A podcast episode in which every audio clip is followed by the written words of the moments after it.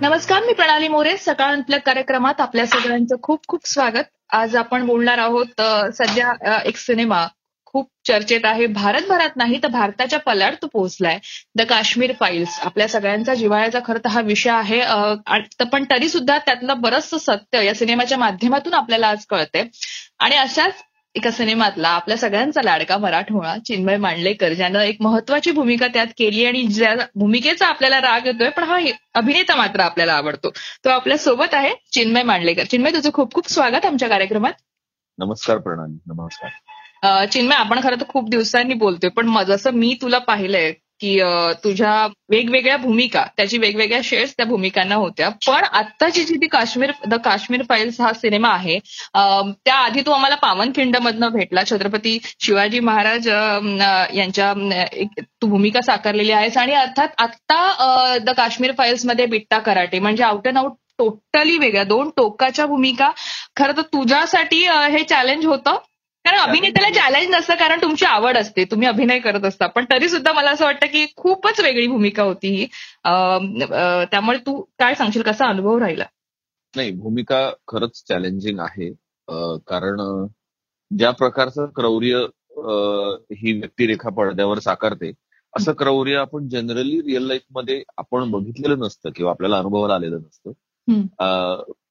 मुळात अशी एखादी व्यक्ती मुळात हे एका व्यक्तीवर आधारित नाहीये. हे वेगवेगळ्या दोन तीन व्यक्तींवर आधारित कॅरेक्टर आहे. पण अशी माणसं होती आणि त्यांनी जे काही केलं ते त्यांनी केलं याची. विश्वास बसायलाच आपला वेळ लागतो. त्यामुळं जेव्हा हे समोर आलं माझ्या तेव्हा माझा तर पहिला प्रश्न हाच होता की हे खरंच आहे असं झालंय का? पण विवेक अग्निहोत्रींनी मला त्यांचं संपूर्ण रिसर्च मटेरियल व्हिडिओज कारण व्हिडिओज अवेलेबल आहेत खूप. हे सगळं दाखवल्यावर अं, आज प्रेक्षकांची चित्रपट पाहून जी रिएक्शन होतीये. तेव्हा माझी ती रिएक्शन स्क्रिप्ट वाचून झाली होती. की अरे बापरे हे हे एवढी याची दाहकता आपल्याला माहीत नव्हती. आणि मग ते करणं पडद्यावर it is a challenging task कारण तू म्हणतेस तसं की क्रौर्य खूप आहे. आणि अशा पद्धतीची भूमिका मी तरी आधी केलेली नव्हती कधी. त्यामुळं चॅलेंजिंग होतं माझ्यासाठी येस नाही नक्की. मग कारण या सिनेमा हा जेव्हा आला प्रदर्शित झाला त्याच्या आधीच थोडंसं माहिती होतं. म्हणून ना बिट्टा कराटेचे काही व्हिडिओज जे स्पीच त्याने दिले त्याचे व्हिडिओज पाहिले. त्याच्या समोरचा क्राऊड आणि किंवा तो जसं बोलतो तो ऍक्च्युली एकदम नॉर्मल वाटतो पण त्याच्या डोळ्यात ना काहीतरी वेगळे वेगळं हे दिसतंय. म्हणजे ज्याचे व्हिडिओ पाहताना कळतं की काही भावनाच नाहीयेत काही भावच नाहीयेत. ना त्याला दुःख आहे ना त्याला आनंद आहे ना तो काय वेगळ्या पद्धतीनं एक तो तो आवेश बघितला तो आवेग बघितला की तो विकृतीचा आवेग किंवा काय म्हणतात त्या पल्याड जाऊन काहीतरी हा माणूस आहे असं एक भीती वाटते. इतके खूप नॉर्मल बोलतो तो. लोकल गव्हर्नमेंटने आम्हाला त्रास दिला म्हणून मी हे केलं वगैरे. त्याच्या बोलण्यात काहीच भावना नाहीयेत आणि हे सगळं प्रत्यक्ष साकारणं ज्याच्यात अभिनय कसा म्हणजे कशा पद्धतीनं आपण करू शकतो आणि काय तो थंडपणा आणू शकतो तो एक वेगळा अनुभव मला वाटतं तुझ्यासाठी राहिला असेल. हो डेफिनेटली डेफिनेटली हंड्रेड पर्सेंट. ते व्हिडिओ तू किती पाहिलेस आणि त्यानंतर तू कशा पद्धतीने स्वतः बिट्टा साकारलास? व्हिडिओज मी एक दोनदा पाहिले फक्त. कारण माझं एक ठरलं होतं की ह्या माणसांची किंवा कुठल्याही एका माणसाची मिमिक्री आपण करायची नाही. कारण ते जसं तसं म्हणजे त्याच्यात अभिनय कमी आणि मिमिक्री जास्त होऊन बसतो मग. माझ्यासाठी ती मानसिकता जास्त महत्वाची होती. आणि माझ्या ह्या पॉइंट ऑफ व्ह्यूला दिग्दर्शक विवेक अग्निहोत्री यांनी शंभर टक्के पाठिंबा दिला. त्यांचंही तेच म्हणणं होतं की तू तो जसं बोलतोय तसं करायला जाऊ नकोस. पण ते बोलत असताना हा माणूस आतून किती मेलेला आहे हा किती डेड आहे आतून. त्याला कसं. काहीच वाटत नाही कशाबद्दल.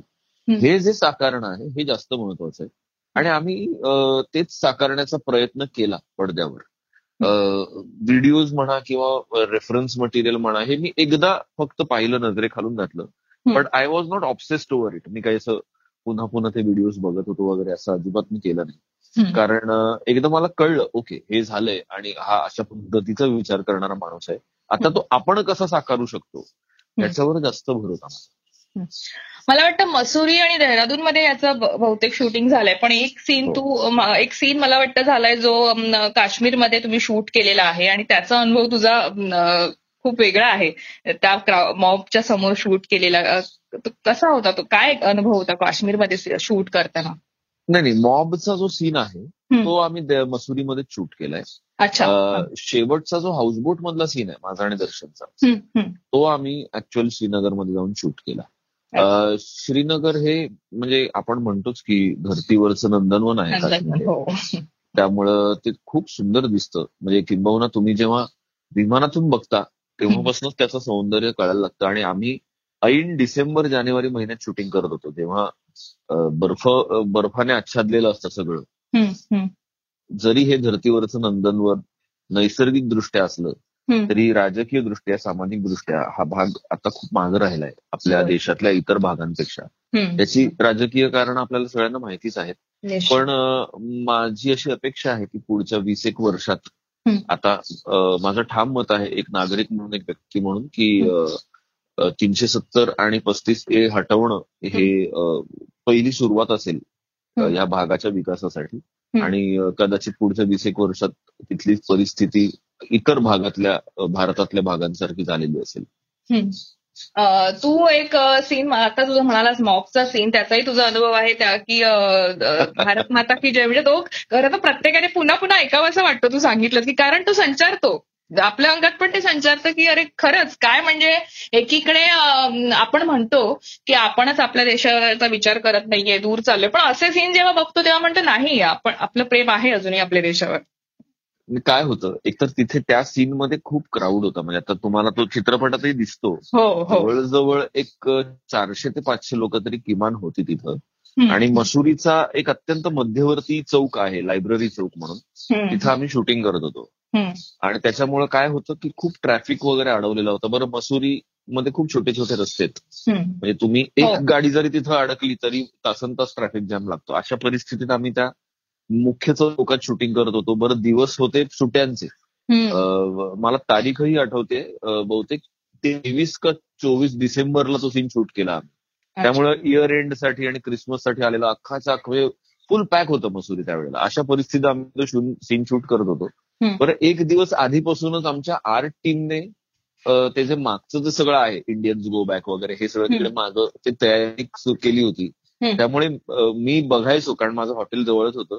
तर. येणारी जाणारी लोक कुतूहलाने बघायचं की हे काय लिहिलंय इकडे आणि हे असं लिहिणं अलाउड कसं केलं इकडे ती. चर्चा मला आदल्या दिवसापासूनच दिसायला लागली होती. आणि जेव्हा प्रत्यक्ष आम्ही शूटिंग करायला सुरुवात केली त्या सीनची तेव्हा मला दिग्दर्शक विवेक सर म्हणाले की आपण एक सहा ते सात टेक्स घेऊ वेगवेगळ्या अँगलने हे. भाषण सहा ते सात वेळा तुला म्हणायचं आणि क्राऊड रिॲक्ट हा. आणि मी बरं त्यांना समजावलं होतं. बेसिक क्राऊड मधल्या लोकांना समजावलं होतं की एक असं भाषणाचं सीन आहे तुम्हाला घोषणा द्यायचं. मी जेव्हा प्रत्यक्ष त्या जीपवर उभं राहून रिहर्सल म्हणून माझं ते भाषण म्हणू लागलो. तेव्हा लोकांचं असं झालं की अरे हे काहीतरी भलतच चाललंय हे पूर्णतः भारत विरोधी आहे. आणि त्यांनी नकार दिला शूटिंग करायला ते म्हणाले. आम्ही नाही करणार शूटिंग हे तुम्ही काय करताय हे काय चाललंय हे काय लिहिलंय कालपासून इकडे आणि. ते वातावरण थोडं टेन्स झालंय अचानक तर मी त्यांना शेवटी पुन्हा त्याच जीपवर उभं राहून सांगितलं की ही फिल्म आहे. फिल्म अजिबात भारत विरोधी नाहीये पण हा मुद्दा मांडणं आता खूप गरजेचं आहे. मग त्यांचं असं झालं की तुम्ही कोण आहात. तर म्हटलं की मी माझं नाव चिन्मय मांडलेकर मी महाराष्ट्रीयन आहे आणि तुम्हाला माहितीसाठी दाखवतो असं म्हणून मी त्यांना फत्ते शिकस्त आणि फर्जन मधल्या काही क्लिप्स दाखवल्या. की मी छत्रपती शिवाजी महाराजांची भूमिकाही केलेली. आहे आणि मग मी म्हटलं की आपण एक काम करूया प्रत्येक टेक नंतर आपण. एकदा आपला टेक संपला की आपण. सगळ्यांनी भारत माता की जयच्या घोषणा द्यायच्या मग ते म्हणाले हा मग चालेल मग आम्ही करू पहिल्या टेक नंतर टेक संपल्यानंतर मी स्वतः जोरात भारत माता की जय ओरडलो मग क्राऊड ओरडला आणि मग ते इतके रुळले की मग प्रत्येक टेक नंतर मग जो बोले सो निहाल छत्रपती शिवाजी महाराज की जय काय. वाटतील ते म्हणजे सगळ्या ज्या ज्या आठवत असतील त्या घोषणा सगळ्यांनी दिल्या. आणि मग ते वातावरण एकदम मग पुढचे दोन अडीच तास आम्ही तो सीन शूट करत होतो मग काही एका पैशाची अडचण झाली. सो बेसिक एक भारतीय म्हणून आपल्या मनात ही जी भावना असते की. आपल्या देशाला कोणी अशा पद्धतीनं निगेटिव्हली काही म्हणू नये. ही ही आपल्या प्रत्येकाच्या मनात असते. मनात असतेच हो. पण ते अशा ह्याने समोर येते. म्हणजे कारण मग असं वाटतं की नाही रे आपण कुठे विचार करतोय आपल्या देशाचा? आता प्रत्येक जण आपल्या याच्यात बिझी आहे. पण असं काही झालं की ते लक्षात येतं की प्रामुख्याने प्रत्येकाच्या मनात आपला देश वसलेला आहे. आणि खरंच हे ऐकणं हा खरंच एक पॉझिटिव्ह विचार देणारा एक तुझा किस्सा आहे. पण मला इथे म्हणायचंय की आपण प्रत्येक जेव्हा एखादी सत्य घटना सिनेमातनं मांडतात तेव्हा बऱ्याचदा एक असं म्हटलं जातं की सिनेमॅटिक लिबर्टी घेतली जाते. या सिनेमाच्या बाबतीत तू काम केलंयस त्यामुळे तुला काय म्हणायचं ती घेतली गेलीये की नाही घेतली गेलीये सिनेमॅटिक लिबर्टी म्हणजे ज्या घटना दाखवल्या गेलेल्या आहेत. त्याच्यात एका पैशाची ही सिनेमॅटिक लिबर्टी नाहीये किंबहुना मी नंतर स्पेशली जो क्लायमॅक्स आहे चित्रपटाचा शेवटचा जो सीन आहे हा. तर त्याच्यामध्ये ज्या जे अत्याचार त्या महिलेवर झाले जे आम्ही चित्रपटात दाखवले हम्म. त्याच्यापेक्षा कैक पटीने जास्त अत्याचार त्यांच्यावर झाले खऱ्या आयुष्यात म्हणजे जेव्हा ती घटना प्रत्यक्ष घडली. पण विवेकजींनी एक ठरवलं होतं की मी कुठल्याही प्रकारचं लैंगिक शोषण दाखवणार नाही हा त्याचं आम्ही प्रतिकात्मक दाखवलं की तो स्ट्रिप करतो तिला तो तिचे कपडे. फाडतो. तसे प्रतिकात्मक दाखवलं. तर ह्या अर्थी लिबर्टी आहे आणि दुसरं म्हणजे कारण आपण चित्रपट करतोय तर आता जसं ते शारदा हे पात्र हे प्रातिनिधिक पात्र आहे म्हणजे तिच्याच नवऱ्याला मारून तिला ते काय म्हणू आपण त्याला रक्तात भिजवून तांदूळ खायला घातलं जातं. आणि शेवटी तिच्याच वर अत्याचारही होतात. प्रत्यक्षात प्रत्यक्ष आयुष्यात या दोन वेगवेगळ्या स्त्रिया होत्या. सो तेवढी सिनेमॅटिक लिबर्टी आहे फक्त कारण आपण सिनेमा करतोय. म्हणजे जसं मी म्हटलं माझं पात्र हे कुठल्या एका पात्रावर बेतलेलं नाहीये. हे वेगवेगळे तीन चार रिअल लाईफ पर्सनॅलिटीज मिळून ते पात्र केलेलं आहे. सो काही लोकांनी असा काहीतरी हे मांडला की बिट्टा कराट्याने जे नदी मार्ग मधलं हत्याकांड त्यांनी नव्हतं केलं हे तुम्ही चुकीचं मांडलंय. तर मी म्हटलं की माझं पात्र बिट्टा कराटे नाहीच आहे मुळात. त्याचं नाव सिनेमात त्याचं नाव बिट्टा कराटे नाही सिनेमात त्याचं नाव फारुक फारुक मलिक. बिट्टा असं आहे. सो बिट्टा कराटे आणि इतर काही आणखीन पात्र यांचं हम्म. मिळून ते मिश्रण आहे. सो हे जे आपण सिनेमा म्हणून सिनेमाची गोष्ट सांगताना म्हणून ज्याला आपण म्हणतो टाइम अँड स्पेस युनिटी. ही जी आपण सांगतो. तेवढीच सिनेमॅटिक लिबर्टी बाकी तुम्ही जर म्हणाल की नाही हे असं कधी घडलंच नव्हतं. तसं काही या सिनेमात नाहीये निश्चित. मला वाटतं तेव्हा तूही लहान असशील. फार आपल्याला तेवढं माहीत नव्हतं की काश्मीरमध्ये नेमकं एकोणीशे नव्वद साली झालंय काय. आणि कदाचित आतापर्यंत तू कदाचित एक तर एक अँगल असेल पर्यटनाच्या माध्यमातून काश्मीरकडे पाहिलं असशील किंवा बातम्यांच्या माध्यमातून काश्मीरमध्ये नेमकं काय चाललंय. तिथे काय लोक कसं जगतात हे आपण ऐकतो. बातम्यांच्या माध्यमातून कसं हत्याकांड चालतं आजही लोकांचं शोषण चालतंय आजही कशा पद्धतीने तिथे राजकारण चालतं हे सगळं आपण बातम्यांमधनं ऐकलं. पण एक जेव्हा सिनेमाच्या माध्यमातून किंवा सिनेमाच्या शूटिंगच्या माध्यमातून तू काश्मीरच्या जवळ गेलायस आता दिसलेलं काश्मीर किंवा आता तू पाहतोयस ते काश्मीर तुला मनात त्याच्याविषयी तुला काय वाटतंय? कसा भाऊ एक भा- भा- तुझी भावना काय नेमकी आत्ताच्या आत्ताच्या काश्मीरला पाहून? तुझ्या या सिनेमाच्या माध्यमातून. तू अगदी बरोबर म्हटलंस जेव्हा एकोणीशे नव्वद साली हे सगळं झालं तेव्हा मी अकरा वर्षाचा होतो. तेव्हा आपल्याला काहीच माहीत नव्हतं बरोबर. नंतर न्यूज पेपर्स मधनं इथून तिथून आपण वाचायचो की काश्मीरवाद काश्मीरवाद काश्मीरवाद. हम्म. जसजसं मोठं होत गेलो तस तसं थोडंसं कळत गेलं की अच्छा दहशतवाद का आहे कशामुळे आहे. नेमकं काय चाललंय. हेही कळलं की काश्मीरी हिंदूंना तिथून त्यांचं हत्याकांड केलं गेलं त्यांना तिथून विस्थापित केलं गेलं. माझा एक खूप जवळचा मित्र जो स्वतः काश्मीरी हिंदू आहे. मी त्याच्या घरी जाऊन राहिलेलो आहे तो आता दिल्लीत राहतो तर त्याच्या घरी राहत असताना त्याने त्यांनी कसं रातोरात काश्मीर सोडलं. श्रीनगर अगदी म्हणजे नेस्त्या वस्त्रानिशी आपण ज्याला म्हणतो तसं हे पण मी ऐकलेलं होतं. त्याच्या वडिलांच्या मनात बाळासाहेब ठाकरेंबद्दल असलेला आदरही मी पाहिलेला होता कारण त्यांचं असं म्हणणं होतं की जेव्हा कोणीच आमच्या बाजूने उभं राहिलं नाही. तेव्हा एकच नेता आमच्या बाजूने उभा राहिला आणि आमच्या बाजूने बोलला अच्छा सो हे सगळं मी पाहिलेलं होतं पण याची ग्रॅव्हिटी नेमकी किती आहे किंवा हा कोणीतरी एक बाबा बिट्टा कराटे नावाचा अशा पद्धतीचा माणूस होता. ज्याने इतके अत्याचार केले. किंवा तिथल्या लोकांना नुसतं विस्थापित नाही केलं तर त्यांना अशा पद्धतीनं त्यांच्यावर अत्याचार झाले. हे मला पहिल्यांदा या सिनेमाच्या निमित्ताने कळलं. आणि कुठंतरी एक भारतीय म्हणून थोडस थोडीशी लाजही वाटते की आपल्याच देशात घडलेली ही घटना आहे.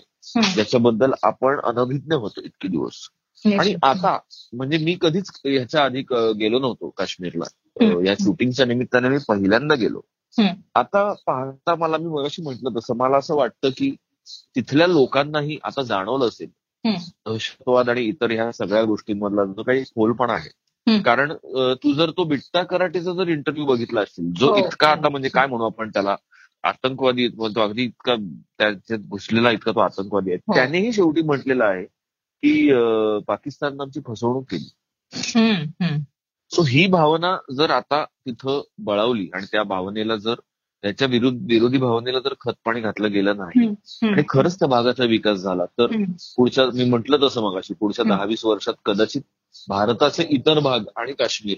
हे आपल्याला असं काही वेगळं वाटणार नाही सिमिलर होतील किंवा आपण तिथं जसं आपण उठून शिमल्याला जातो किंवा उठून. कोडाईकनालला जातो. किंवा अगदी उठून अहमदाबादला जातो किंवा. पुण्याला जातो तसं आपण उद्या काश्मीरला जाऊन तिथं आनंदानं जाऊ शकू असं अशी अपेक्षा आहे माझी एका सीनच्या निमित्तानं का होईना पण तू तिथं शूट केलंयस त्या लोकांच्या नजरेत काय दिसलं रे तुला मला माहीत नाही कारण खरं सांगायचं तर आम्ही जेव्हा शूटिंग केलं तर सिक्युरिटी इतकी टाईट होती. की लोकल्स बरोबर फार इंटरॅक्ट करण्याचा आम्हाला चान्स नाही मिळाला. पण जे काही इंटरॅक्शन केलं त्यांच्या त्यांच्या नजरेत प्रश्न आहेत खूप.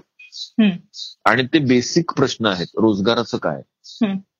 भविष्याचं काय? आणि काय झालंय? मी म्हटलं तसं जशी इतर भागांची प्रगती झाली तशी. का- काश्मीरची झालेली दिसत नाहीये क्लिअरली म्हणजे आपण ते म्हणायला सगळं छान की आजही काश्मीर तुम्ही गेलात आजही ते सुंदरच दिसतं. तुम्ही जिथं कॅमेरा ठेवाल तिथं पिक्चर फ्रेम आहे. हम्म. पण माणसांना रोजगार त्यांचं रोजचं जीवन सुरळीत त्यांची सुरक्षा आणि सगळ्यात महत्वाचं हे जे हिंदू काश्मीरी हिंदू ज्यांना तिथनं घालवलं गेलं आपल्याच घरातनं यांचं पुनर्स्थापन त्या. भागात. हे हे फार गरजेचं आहे असं मला वाटतं आणि आय होप राजकीय इच्छाशक्ती दाखवून सर्व पक्षांची ते एका. पक्षाने होणार नाही. आणि आपल्या सर्वांची आपण हे कधीतरी अचीव्ह करू शकू हम्म. निश्चित. मला आणखीन एक इथे प्रश्न थोडासा पडतो की मराठीतला प्रसिद्ध लेखक प्रसिद्ध अभिनेता आणि पल्लवी जोशीची असंभव असलेली ओळख तरी देखील ऑडिशन आपल्याला द्यायला सांगतायत. या हे जेव्हा तुला विचारलं गेलं तेव्हा तुझ्या मनात काय होतं? अभिनेत्याचं काम आहे ऑडिशन देणं. हे मी हे मी प्रामाणिकपणे मानतो की कारण काय असतं? ऑडिशन तुमच्या ऍक्टिंग कॅपॅबिलिटीचा हे नसतो. त्याच्याबद्दल नसतं. त्या पात्रामध्ये तुम्ही कसे दिसता. आता जसं इथं. मी मराठी आहे. तू जर चित्रपट बघितलास तर तो जो हो. मी व्यक्तिरेखा जी करतो ती संपूर्ण काश्मीरी मध्ये बोलते आणि पूर्ण त्यांचा लहेजाही वेगळा असतो. नॉर्मल एक्झॅक्ट एक्झॅक्ट वेगळा असतो. विवेकजींना जेव्हा म्हणजे मला खरं तर मी खूप भाग्यवान समजतो स्वतःला की पल्लवीजींना माझं नाव सुचलं. मला खरंच प्रश्न पडतो त्यांना माझं नाव का सुचलं? Of all the. पीपल कारण सहज ते कुठलाही उत्तर भारतीय किंवा काश्मीरी अभिनेता घेऊ शकले असते. त्यांनी अनेक ऑडिशन्सही केल्या होत्या पण समहाव ते विवेकजींना आवडत नव्हतं. त्यांना माझं नाव सुचल्यानंतर बेसिक प्रश्न हाच होता की हा मराठी अभिनेता आहे. हा तो रोल कसा ती भाषा किंवा ते सगळं कसं करू शकेल? बरोबर. आणि ते आणि मला ऑडिशन देण्यामध्ये कुठल्याही अभिनेत्याला माझं असं प्रामाणिक मत आहे. की त्याने हा काही कमीपणा नसतो. ती टेस्ट याचीच असते की तुम्ही त्या पात्रासाठी तुम्ही तुम्ही कसे दिसताय किंवा कसे तुम्ही जाताय किंवा कसं वाटतंय मी जेव्हा छत्रपती शिवाजी महाराजांची भूमिका केली पहिल्यांदा फरजंदमध्ये हम्म, तेव्हा. त्याची ही लुक टेस्ट केली होती आम्ही प्रॉपर की-. नीट ते नीट सगळं दिसतंय वाटतंय की नाही त्या वेशामध्ये त्या याच्यात शोधतोय की नाही बरोबर त्यामुळं मला त्याच्यात काहीही कमीपणा वाटत नाही किंबहुना मी पल्लवीजींचा अतिशय ऋणी आहे. की माझा म्हणजे माझ्या आयुष्यातली माझ्या कारकिर्दीतली आतापर्यंतची सगळ्यात मोठी भूमिका जी खरं तर माझ्या वाट्याला येण्याचा काही चान्सच नव्हता. कारण मी कारण I am not a Kashmiri ती त्यांनी मला दिली आणि विवेकजींनी ती मला दिली. थँक्स त्याच्यासाठी मी आभारी उलट त्यांचा. हा पण मला वाटतं भाषा हा तुमचा म्हणजे अभिनेत्यांच्यासाठी किंवा अभिनय करताना भाषा हा अडसर नसतोच मुळी. कदाचित. असं असेल ना? म्हणजे मला एवढं. माहितीये भाषा हा अडसर नसतो का? नसेल कदाचित. काय होतं? तुमच्या बरेचदा तुम्हाला जर एखाद्या भाषेचा हेवी ऍक्सेंट असेल तर तुम्हाला दुसऱ्या भाषेची भूमिका तितक्यात समर्थपणे करता येत नाही.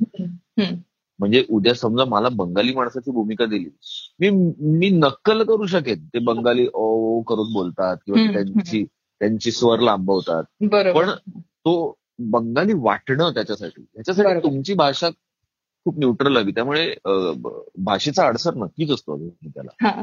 नसतो असं नाही. कारण आप- आपल्या अनेक मराठी कलाकारांवर हीच टीका केली जाते नेहमी की तुमचं हिंदी खूप हेविली ऍक्सेंटेड असतं. आता जे असतं ज्याला काय म्हणजे ज्याला म्हणजे उद्या एखादा गुजराती माणूस जेव्हा हिंदी बोलतो तर तोही कळतो आपल्याला की अरे हा गुजराती आहे हा निश्चित हो हो. किंबहुना उत्तर भारतीय युपी मधल्या माणसाचं हिंदी एमपी मधल्या माणसाचं हिंदी. आता काश्मीरी मी जे कॅरेक्टर केले तो हिंदीच बोलतोय पण ते हिंदी हिंदी सारखं ऐकू नाही येत आपल्याला. नाही वेगळं खूप. वेगळं. सो भाषेचा अडसर हा होतोच. त्याच्यावर मात जर करता आली तर मग नथिंग लाईक इट निश्चित. एक प्रश्न म्हणजे असा की विवेक अग्निहोत्री यांचे सिनेमे जर आपण पाहिले तर बऱ्याचदा ते सत्य सांगायचा प्रयत्न केला जातो त्यांच्या सिनेमांच्या माध्यमातून. ते रिसर्च केलेले सिनेमे असतात या आधीचेही पाहिले तर. आणि आता तर काश्मीर फाईल्स त्यांच्यासोबत करताना तुझा अनुभव कसा होता? कारण त्यांनी मुलाखतीत सांगितलं की रिसर्च त्यांनी भरपूर केला होता. आणि तूही सांगितलं होतंस की त्यांनी बरंच हेल्प पण केली तुला या भूमिकेसाठी. तर ते ट्युनिंग कसं होतं दिग्दर्शक आणि अभिनेत्याचं? ते कसे वाटले एक तर विवेक सर अभिनेत्याला पूर्णपणे स्वातंत्र्य आणि स्पेस देतात. तुम्ही काय करा हे ते सांगत नाहीत. हा तुम्ही हे करू नका हे ते सांगतात. म्हणजे जर एखादी गोष्ट आपल्याकडनं अति होत असेल किंवा यु नो एखादी गोष्ट नीट होत नसेल तर ते ते हम्म. निश्चितच ते की हे- नको करू. बाकी तू जे करतोस ते छान आहे. आणि सगळ्यात महत्त्वाचा मुद्दा जो मला जाणवला म्हणजे त्यांचा लेखक म्हणून ते उत्तम आहेतच त्यांचा रिसर्च त्यांनी लिहिलेलं स्क्रिप्ट हे सगळं सगळं उत्तमच आहे. दिग्दर्शक म्हणून मला सगळ्यात महत्त्वाचा मुद्दा त्यांच्या बाबतीत जाणवला तो हा होता. की काश्मीर फाईल्स सारखी फिल्म. त्याच्यातले सीन्स आता तू बघितलेले आहेस हो. म्हणजे ते. करणं किती कठीण आहे मग तो रक्तवाल्या तांदळांचा सीन असो किंवा तो शेवटचा सीन असो काही अंगावर येणारे सीन आहेत बरेच असे कसं घडलं असेल आणि कदाचित असं वाटतं त्याच वेळेला की काय केलं असेल त्या लोकांनी त्या वेळेला तिथे. म्हणजे हे जर आपल्या. बाबतीत घडलं असेल तर आपण काय करू म्हणजे आपण अरे मग ती भावना कुठून तरी येते रे. आपण सुरक्षित आहोत का? मग बऱ्याचदा कोणीतरी काहीतरी बोलतं आणि त्यातनं वाद होतात. पण या सगळ्या गोष्टींमधनं मग असं वाटतं की खरंच आपण सुरक्षित आहोत का? पण आपल्या भारतात ते फिलिंग येतं. कदाचित काश्मीरमध्ये ते तसं अजूनही नाहीये. म्हणजे हे या सिनेमांमुळे कळतं. आपण आपल्या देशामध्ये सुरक्षित आहोत. पण तरी सुद्धा काश्मीर आपल्या देशाचा एक भाग असूनही आजही असुरक्षित का आहे? ही भावना तिथे पुन्हा निर्माण होते असे सिनेमे पाहून. तर मला एक- शेवटचा माझा मगाशी. मुद्दा एवढाच होता. विवेकजींबद्दल मी एवढंच सांगत होतो. की असे सीन असूनही जेव्हा आम्ही प्रत्यक्ष शूटिंग करत होतो. तेव्हा ह्याचा स्ट्रेस आम्हाला एका पैशानेही विवेकजींनी जाणून दिला नाही. म्हणजे मी असं म्हणणार नाही म्हणजे तुला खरंच आलं नाही म्हणजे कसं जे काही तू सीन केले तुला खरंच त्याचा ताण आला नाही. काही कला म्हणजे कलाकार म्हणतात की हा सीन येतो. येतो. एस्पेशली क्लायमॅक्सचा जो सीन होता एकतर तो सीन आम्ही देहरादूनला एका म्हणजे तिकडे ऍक्च्युली ती सॉ मिल आहे तिकडे शूट केला. तो एरिया खूप ओपन होता त्यामुळे खूप गर्दी होती. एकतर अनुपमजी असणार होते त्यामुळे त्यांना बघायला खूप गर्दी होती. अशा गर्दीमध्ये अशा पद्धतीने युनिट मधली लोक देहरादूनच्या लोकल प्रशासनाची लोक ते. खूप त्यांचं हे चाललं होतं क्राऊडला रोखण्यासाठी. But. Still there was lot of lot of crowd आणि अशा ठिकाणी अशा पद्धतीचं सीन शूट करणं हे कठीण असतं. एवढ्या गर्दीच्या वातावरणात. आणि तो एका दिवसात आम्ही अख्खा सीन शूट केला म्हणजे तो सगळा जो क्लायमॅक्स तुम्हाला दिसतो तो. येस त्या संध्याकाळी आम्ही सगळेच खूप मी असं म्हणेन आम्ही खूप अंतर्मुख झालो होतो कोणीच कोणाशी बोलत नव्हतं फारसं तो सीन शूट केल्यानंतर. कारण भाषा तर ऑब्व्हियसली कारण तिच्या बाबतीत ते सगळं म्हणजे ती होती मी शारदाची भूमिका. करते. पण अनुपमजी मी आम्ही सगळेच म्हणजे मी आम्हाला जाणवत होतं की आपण आज काय नेमकं शूट केलं आणि आपण काय दाखवायला जाणार होतो जगाला. सो तेवढं होतं. पण एक आपण आता काहीतरी फार गहन गंभीर करतोय आणि त्याचा खूप एक स्ट्रेस आहे आणि सेटवरचं वातावरण पण खूप स्ट्रेसफुल आहे. असं ते आणि that is विवेकजीज greatness as a director. की ते तो स्ट्रेस तुम्हाला जाणवू देत नाही तुम्हाला त्या विषयाची गा- त्या विषयाचं गांभीर्य कळतं. पण एक अभिनेता म्हणून जर मी स्ट्रेसमध्ये आलो तर मी तो तुमच्यापर्यंत विषय कसा पोहोचवेल. ते त्यांचं मला असं वाटतं की दिग्दर्शक म्हणून सगळ्यात मोठं बलस्थान आहे. बरोबर. एक शेवटचा प्रश्न असा चिन्मय तुला. कारण आता जसं आपण मी म्हटलं पूर्वातीपासूनच की समर्थनार्थही बरेच बोलतायत विरोधातही बोलतायत की असं घडलंच नव्हतं. हे सत्य नाहीच आहे. किंवा असंही बोलणार आहे की असंच्या असंच घडलं होतं. आणि हे आमच्या बाबतीत झालेलं आहे. मग ही जी दोन मतं येत आहेत ह्याच्यावरनं जे राजकारण होत आहे त्यावर तू तुला तू कशा पद्धतीने बघतोस? एक त्रयस्थ भूमिका तुझी काय बघताना? हे बघ आमचं काम सिनेमा बनवणं होतं ते आम्ही केलं. ज्यांना ह्याच्यावरून राजकारण करायचंय ते त्यांचं काम करतात असं मी म्हणेन कारण दोन गोष्टी आहेत त्याच्यामध्ये. एक सिनेमाला न बघताच खूप लोकांनी रिलीजच्याही आधीपासून. प्रोपगंडा फिल्म असं ठरवलं बरोबर. त्याच्यावर माझं उत्तर एवढंच होतं की तुम्ही चित्रपट बघा.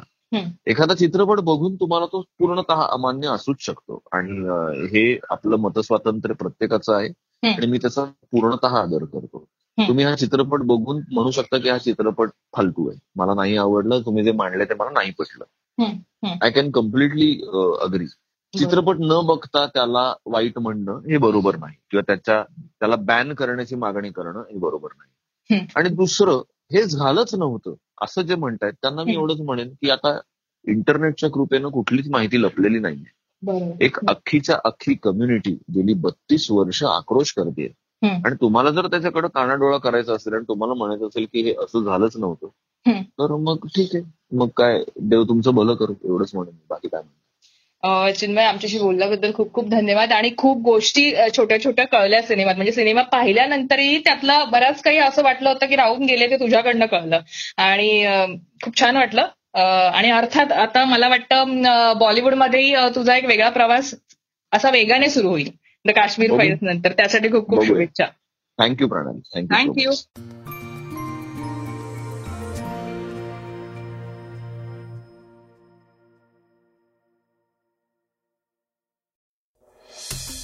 वाचा बघा आणि आता ऐका आणखी बातम्या. ई सकाळ डॉट कॉम वर. तुम्ही हा पॉडकास्ट ई सकाळच्या वेबसाईट आणि ऍप वर सुद्धा ऐकू शकता. विसरू नका या पॉडकास्टला आपल्या आवडीच्या पॉडकास्ट ऍप वर सबस्क्राईब किंवा फॉलो करायला.